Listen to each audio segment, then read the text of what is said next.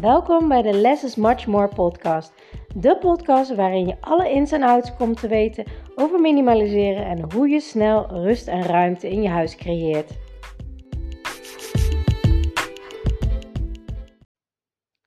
Super leuk dat je weer luistert. En waar ik eigenlijk even mee wil beginnen is om jullie te bedanken dat jullie mijn podcast luisteren. Ik vind het zo ontzettend tof. En met podcast is het vaak wat moeilijker om te zien van wie er nou eigenlijk luistert en wat jullie eruit halen. Maar ik krijg steeds meer DM's uh, van mensen die mijn podcast luisteren, uh, waarin er bijvoorbeeld geschreven wordt van ik vind het zo super tof dat je dit doet. Ik heb al heel veel tips opgevolgd, mijn huis wordt al leger, ik krijg al meer rust. Ik vind het super inspirerend, het motiveert mij om weer te gaan minimaliseren. Uh, ik stel het heel vaak uit, maar nu door je podcast te luisteren en je tips op Instagram uh, ga ik aan de slag. Dat vind ik echt super tof om te zien, omdat het zoveel impact heeft. Want ik weet namelijk gewoon als geen ander hoe een geminimaliseerd huis met praktisch werkende systemen um, enorme voordelen heeft. Hoeveel rust je gaat ervaren, maar ook hoeveel opruimtijd je daarmee bespaart. En al die tijd die je niet meer nodig hebt voor het op te ruimen, um, kun je besteden aan leuke dingen. Dus ik vind het super leuk om al die berichtjes van jullie te ontvangen. Dank je wel daarvoor.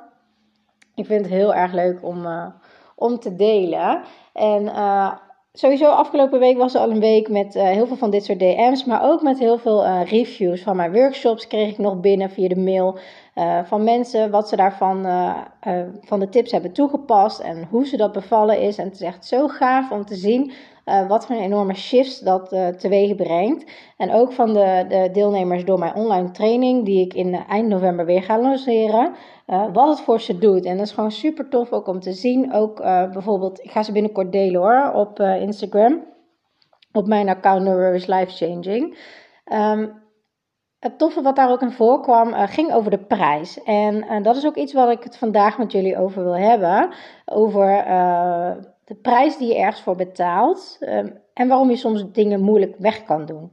Um, dus een reactie die ik bijvoorbeeld op mijn online trainingen kreeg van meerdere mensen is van joh, ik vond het eerst best wel een, eh, een, pittig bedrag om te investeren. Ik heb er lang over getwijfeld, maar ik was er zo klaar mee. Ik heb, ben al zo lang bezig met opruimen. Het lukt me niet of het komt steeds weer terug. Ik ben er gewoon helemaal klaar mee. Uh, dus ik heb besloten om je online training aan te kopen en ook al vond ik het veel geld, ik heb het toch gedaan. Maar als ik nu zie wat ik er allemaal uithaal en alle begeleiding die ik krijg, live QA's, uh, ik kan je altijd whatsappen, um, zie ik dat ik dit al veel eerder had moeten doen. Want de prijs is echt peanuts wat dat betreft. Want als ik zie hoeveel ik eruit haal, dat is echt niet normaal. Dus dat is super leuk om te zien. Um, want vaak kijken mensen naar de prijs, van wat kost het. Um, Bijvoorbeeld, hè, je loopt een, eh, winkel in, of vooral ook de Action, hè, dat vind ik ook leuk om heen te gaan. Uh, je, je gaat voor één ding, maar je komt met twintig dingen terug. Waarom? Vaak is het de prijs. Mensen denken, ja, maar het is goedkoop. Dus ja, hè, dat kan ik niet laten liggen. Of ja, voor die 2 euro, nou dan neem ik het maar mee, want het is toch wel handig. Um, maar mensen kijken vaak niet naar wat levert het je op. Vaak al die goedkope dingen, heb je dat nou echt nodig of wil je het? En vaak, omdat het weinig geld is, uh, die je vaak in de winkels ziet, denk je van nou, ik neem het wel mee, dat is wel handig. Terwijl eigenlijk als je heel even erbij stilstaat van heb ik het echt nodig of wil ik het, uh, als je eruit komt dan van ja ik wil het, dan vraag je jezelf de volgende vraag. Uh, hoeveel heb ik er al van en waar ga ik het voor gebruiken en wanneer ga ik het gebruiken? Of bijvoorbeeld vind ik het mooi staan. Oké, het is dus voor decoratie. Maar hoeveel decoratiedingen heb ik al? Kan ik dat eventueel roleren? Of heb je er zoveel dat er echt wel wat weg kan en kan dit ervoor in de plaats? Dat zijn hele belangrijke dingen. Um, en vaak dingen die wat duurder zijn, daar wordt vaak over getwijfeld. Dat, ja, dat is toch wel een fikse investering. En ja, ik moet toch bijvoorbeeld, hè, over de online training terug te komen. Ja, ik, ik kan toch zelf wel opruimen. Of ik moet het zelf wel uh, kunnen. Of ik wil het zelf wel eerst proberen. Um, maar mensen vergeten vaak dat elke topsporter een coach heeft. En dat doen ze echt niet, omdat ze denken, ja, maar ik kan zelf wel... Uh, Um, ik, kan, ik kan zelf geen, bijvoorbeeld voor Max Verstappen, ik kan zelf uh, niet die rondes rijden. Ik kan zelf geen strategieën bedenken. Nee, natuurlijk kan hij dat wel. Hij is een super talent. Maar hij heeft toch een coach. En waarom? Omdat coaches het optimale uit je halen. Ze zien de blinde vlekken die je niet ziet. Ze hebben alles zelf al uh, ervaren. Ze weten precies waar ze op moeten letten, waardoor je nog sneller je, je doel bereikt. Dus wat levert het je op? Het levert je ook heel veel tijd op. Um, iets wat je zelf helemaal gaat uitzoeken, blogs gaat lezen, tips gaat zoeken, gaat proberen. Wat werkt wel, wat werkt niet. Uh, bijvoorbeeld ik kan je precies vertellen in vijf minuten wat wel werkt, wat niet werkt en hoe je nog sneller je, um, je doel bereikt. Dus kijk vooral naar wat het je oplevert. Bij alles wat je koopt, alles wat je doet, wat duurder is, waar je over twijfelt, kijk naar wat levert het mij op. Hoeveel is mij dat waard? Dus op die manier is dat heel erg belangrijk. En zo ook met spullen. Uh, als je spullen koopt die wat duurder zijn, um, misschien koop jij een, um, een draagzak, om dat voorbeeld even te noemen. Een draagzak die wat duurder is, maar wel een hele goede kwaliteit. Of je vindt ergens een heel goedkoop iets um, wat verder mindere kwaliteit heeft. Misschien denk je nou ja, hè, dan doe ik die mindere kwaliteit wel. Maar wat nou als die na een jaar kapot is en je een nieuwe moet kopen? En wat nou als die na een jaar weer kapot is en je weer een nieuw moet kopen? Uiteindelijk als je drie van die draagzakken hebt die heel goedkoop zijn qua kwaliteit, snel stuk gaan, snel slijten, niet fijn zitten, pijn in je rug geven waardoor je weer naar, bijvoorbeeld naar de fysio moet, wat ook weer geld kost. Um, wat levert het je dan op? Dan kan je beter eenmalig in een kwalitatief goed product investeren waar je veel meer uithaalt. Minder last van je rug, ergonomischer gemaakt, fijner voor je kindje, zachtere stof, betere stof, waardoor het niet zo kapot gaat, waardoor je maar één keer iets aan hoeft te schaffen en er heel lang mee doet. Dat is ook uiteindelijk ook weer duurzamer. Um, dus kijk goed naar, ook naar de prijzen van spullen die je aanschaft en spullen die je in je huis hebt. En dat is meteen ook het punt waar ik vandaag met jullie over wil hebben. Want wat ik heel vaak zie, is dat minimaliseren vaak moeizaam gaat bij spullen die duurder waren. Um, want mensen vinden dat moeilijk, want ze hebben daar geld voor betaald. Uh, en om het dan bijvoorbeeld een, uh, iets wat 120 euro heeft gekocht, om dat dan naar de kringloop te brengen, ja, dat gaat echt een stap te ver. Uh, want het was hartstikke een flinke investering. Wat ik dan altijd aanraad, als je zo'n product in huis hebt, maar je wil het niet meer, ga het verkopen. Ga het verkopen, probeer het uh, op Vinted, op Marktplaats, uh, Facebook groepen, waar dan ook. Probeer het te verkopen, want dan krijg je nog een deel van je geld terug.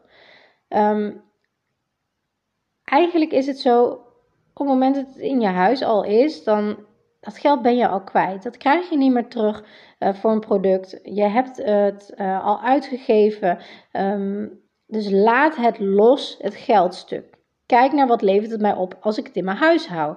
Want als jij het steeds niet kan wegdoen, maar je gebruikt het ook niet, ja, dan is het gewoon nutteloos in je huis. Dat schiet gewoon niet op.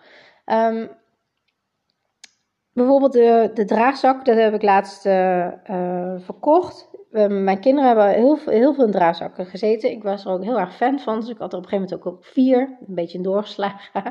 een beetje een hobby geworden toen de tijd.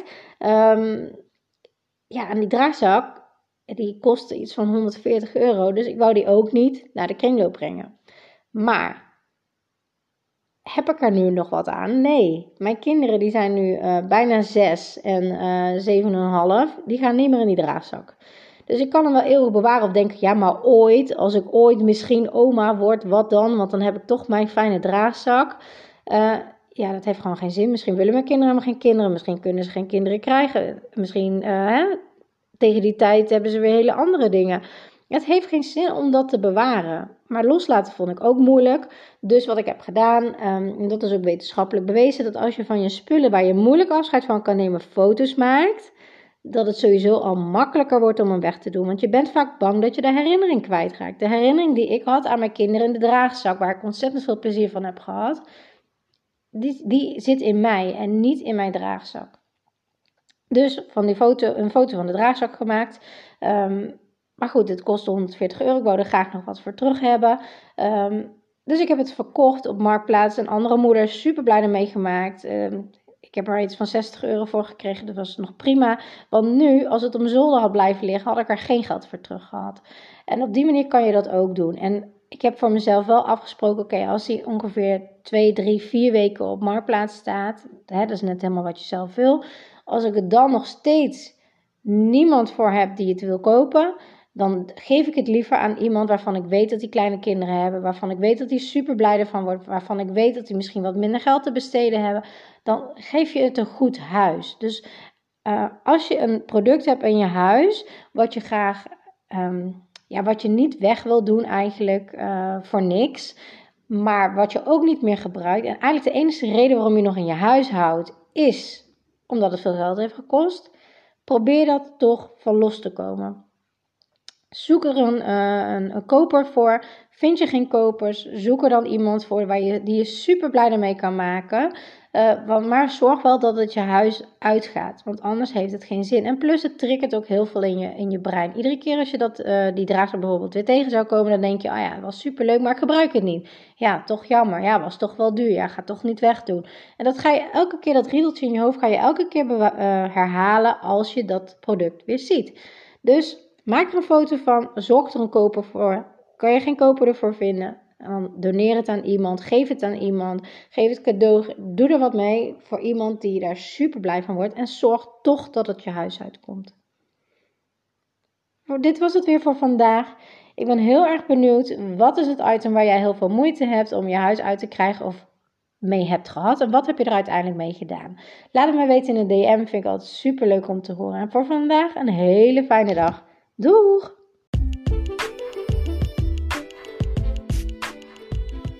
Super leuk dat je naar deze podcast hebt geluisterd. Ik hoop dat ik je mee heb kunnen inspireren en motiveren. En laat me vooral in mijn DM weten in, op Instagram of deel het in je stories wat je uit deze podcast uh, hebt gehaald en wat je gaat toepassen. En voor nu wil ik zeggen: less is much more. En als je de technieken gaat toepassen, dan ga je merken wat voor een enorme shift, een life-changing shift minimaliseren in je leven gaat hebben. Let the magic begin.